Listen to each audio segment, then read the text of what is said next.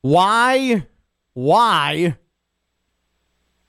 do draft analysts hate Justin Fields? Hmm. I don't know where this came from. Oh, I know. Oh no, we did that show yesterday. Yeah, Sorry. yeah, yeah, yeah. Do you have your specialty bump music as well? Ken Levick live featuring Kokell here on ESPN 106.3. Joe Rigotti uh, is making sure that we're staying on the air, making sure that uh, we are pushing through, handling board duties today. Why, why so aren't much you smoother. there? It's so much smoother now. He's so much better than you. Powers that be. Do you hear how good this show is now that I'm not looking? I When I'm don't- trying to talk and I have to stare at the blinking lights and I'm scared. Are we on the air? Are we not on the air? Is someone calling? I don't know what I'm doing. Like I, I want to credit you for uh, delegating responsibility like a good leader should, but I almost feel like by you delegating responsibility, you found someone who does your job so much better. That's the plan. I was waiting to find. I made sure Joe does high school hysteria, which you can hear right here on ESPN 1063 with me at 6 o'clock on Fridays. Um, he does such a good job. Don't roll your eyes at my hysteria plug. He does such a good job on Fridays running the board that I thought I'd bring him here so then maybe Stephanie Prince and the powers that be are like, you know what? You need to have him run the board during Ken's show, and then I can just leave the show and never be on radio again. Kokell cannot be trusted. It's what I was saying earlier. This has all been a diabolical plan from the beginning. We're in phase two right now. Oh man, Ken Levick Alive featuring Kokell is a podcast uh, just minutes, mere minutes after our show concludes live here on ESPN 1063, 1 o'clock. Go ahead and get it wherever your podcasts are found. Subscribe it, rate it, listen to it, love it, and caress it. Ken Levick Alive featuring Kokell podcast. Again, wherever you get your podcasts. Uh, Justin Fields has become one of the most mysterious, if not the most mysterious player now in the draft. Just watching ESPN right now, he is now projected to be the 10th pick potentially to the Patriots. Is this ESPN guys doing the normal let's get Could the be. Patriots Could be. guy, or is it ESPN guys let's do the normal let's trash a black quarterback?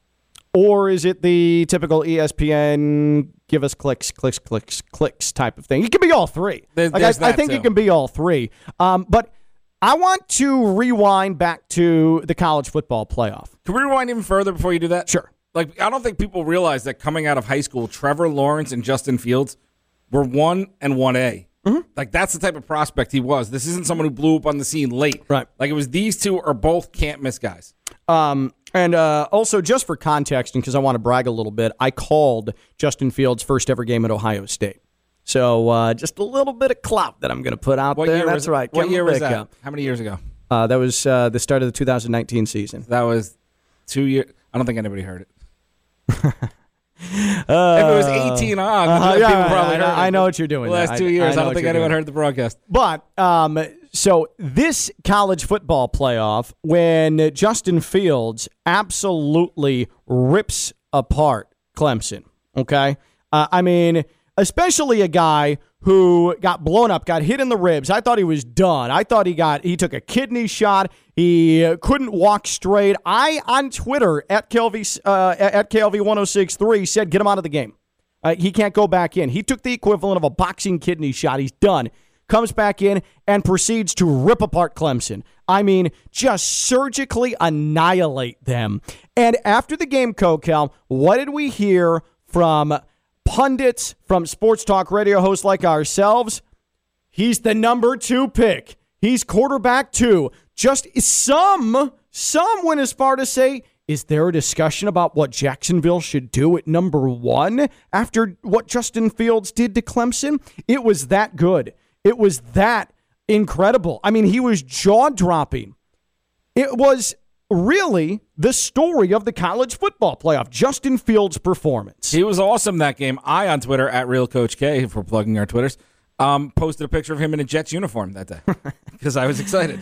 Uh, and then we get all the way to March. Okay. This is March 31st on the Pat McAfee show. This is the now infamous Dan Orlovsky, uh, him, him conveying criticisms that he's heard of Justin Fields. why Justin Fields, why is he falling this and that? And I can just share these are not my opinions. These are the things that have shared been shared with me. Okay, smart. Um, one, I have heard that he is a last guy in, first guy out type of quarterback, like not the maniacal work ethic. I've even heard it compared to Justin Herbert, where it was like, dude, when Justin Herbert showed up, it was like a psychopath when it came to working to get ready for the draft or, or even at school. Like, give me more. I want to work nonstop. And I've heard that there are some questions with Justin Fields' work ethic. Okay. And then the second thing is like, um, how, how, like, how do I phrase this the right way? Like, how, where is his desire to go be a great quarterback? Yeah, yeah. Um, I Wolf, think that Wolf, there's a desire Wolf, to be Wolf. A big time athlete um, from what is expressed to me. But where is his desire to go be a great quarterback? And to be great, you got to be willing to find the things that you're not, not good at and just freaking grind on them. Who's telling you this stuff? Pretty high up people, yeah? Yeah, people that are going to be at least um, uh, associated with decision making. Yeah.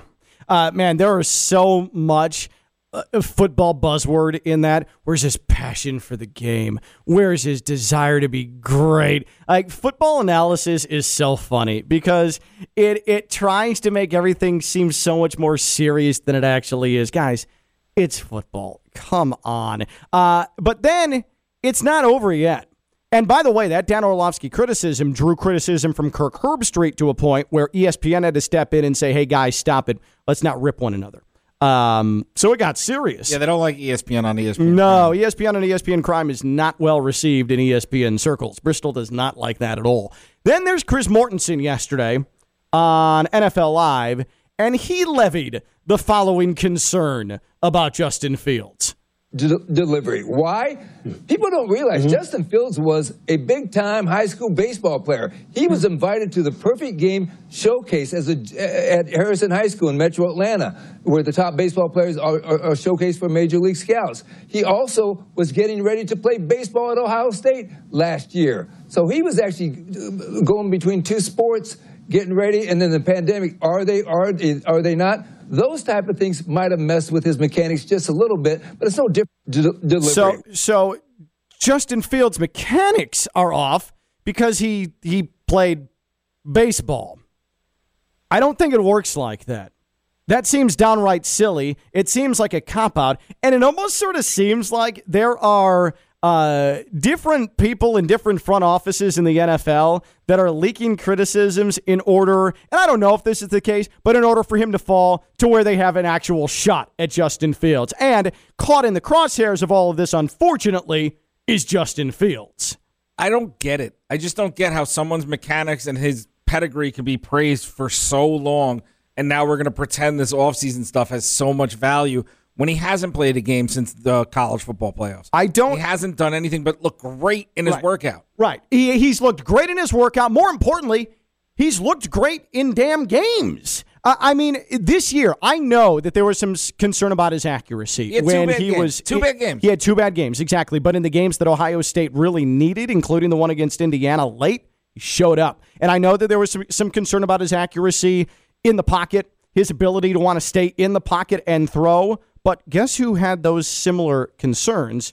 Kyler Murray, who also played baseball and also had the following things said about him before his NFL draft when he was coming out of Oklahoma. I want you to to listen to me read Charley Casserly's quotes, okay?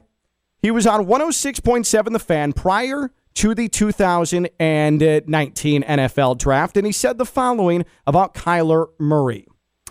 The interviews, I talked to multiple teams and it wasn't very good. I'm not going to give you details because that's confidential, but the board work where you test the guy in his football IQ, his knowledge of his scheme, potential of things he's seen in the NFL, not very good. He's instinctive, he's reactive, but you can call it street football. He's good at it, but the tape is good, but a lot of things are issues on the tape. He went on to say, You question his leadership ability, you question his work ethic.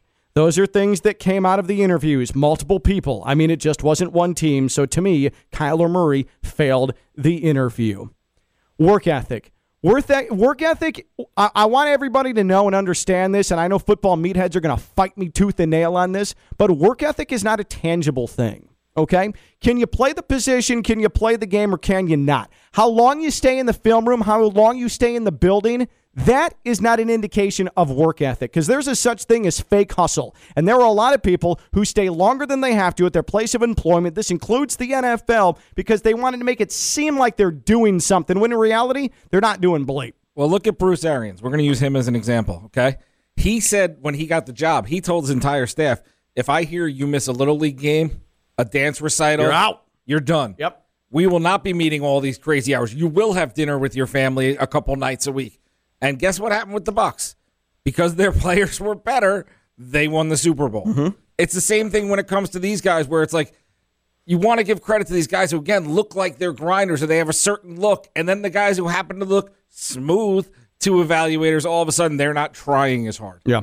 Yeah. It's just, and it's also who you grew up around and how you evaluate people's mannerisms. That matters a ton in these evaluations. That's why I hate when guys like, and I like Orlovsky a lot. If you follow my Twitter, I usually Yeah, praise, I have no problem I with hate Orlovsky. praising him all the time, but I hate the I heard from other guys because we don't know what those other guys Yeah, are really it- all about and it- what the, the reasoning is. Exactly. It's so cheap. It's so look at me. It's so give me a click. Um, it's so I just made some content. Uh, and uh, for for me, when you look at Justin Fields, I'm having a hard time rationalizing how early January, after on the field, he ripped up Dabo Swinney's Clemson defense, and we were declaring number two pick, or is he going to threaten Trevor Lawrence for the number one overall pick? Because he he vastly outplayed who's going to be the number one pick in the NFL draft.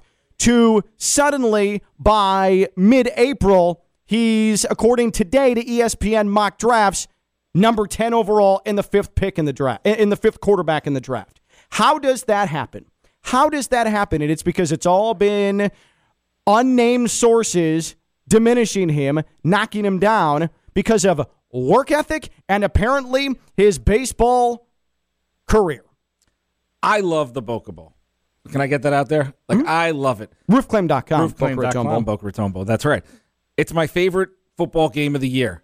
But you're going to tell me if Justin Fields was on that field, he wouldn't have dominated as well as Zach. Will. Like he may have Yeah. dominated through the air and then ran for four touchdowns Mm-hmm. as well. Like it would have been a completely different. Let's just put it this Situation. way UCF's defense wasn't exactly what Justin Fields went up against in Clemson. Yeah, like come on. You know, uh, like I, I just let's go. Uh, let's before we uh, we get to a, a Dolphins aspect here, because uh, you know, Char- uh, Chris Mortensen not not on board with him today. Dan Orlovsky not on board with him today. But damn it, I'm on board with Mel Kiper. tell you why in just a second. Uh, so uh, full disclosure, Joe Rigotti could not understand your name uh, at all. So who am I talking to? Buck, B U C K. Okay, correct. Okay, what do you got? Yeah, I, I just wanted to let you know that apparently there's a, uh, a Pittsburgh attorney is uh, seeking assault charges against uh, Aaron Donald on behalf of a client. I uh, I was not aware of that, It and just, it just popped up on ESPN. gotcha. Uh, uh, like what sort of uh, like what assault are we talking here? Oh, there Uh, we go. It just says assault, he assault, uh, uh, uh, about the uh, Pittsburgh Post had said something about Donald assaulted uh, this attorney's uh, client. Gotcha. I see it now. KDKA in Pittsburgh, and I'm reading directly from this. A Pittsburgh attorney says he and his client are filing assault charges against LA Rams defensive tackle Aaron Donald. Attorney Todd Hollis provided a picture to KDKA of a man who appeared to have a swollen eye and cuts on his face, said he would be pressing charges against the NFL star.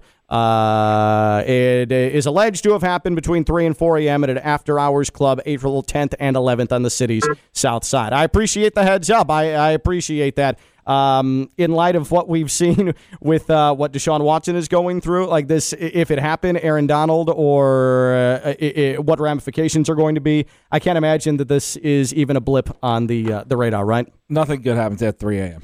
Go home. No, never. Go home. That's Never. it. That's the advice. Go home. My my inclination immediately to seeing this story is that this is probably not going to gain a whole lot of traction. And uh, how terrifying must it be if Aaron Donald is angry with you at 3 a.m. and uh, 3 a.m. in a club. Aaron Donald's mad at me, and I walked away with a busted eye. That's a win. That's a win. yeah, man, yeah, not trying to make light of it, but I am. boy, is that a great point. Uh, Mel Kiper, his latest mock draft, and I hate mock drafts unless they tell me something I like. And man, do I like this. He's Kokell. I'm Ken Levick. I'm live on ESPN 106.3.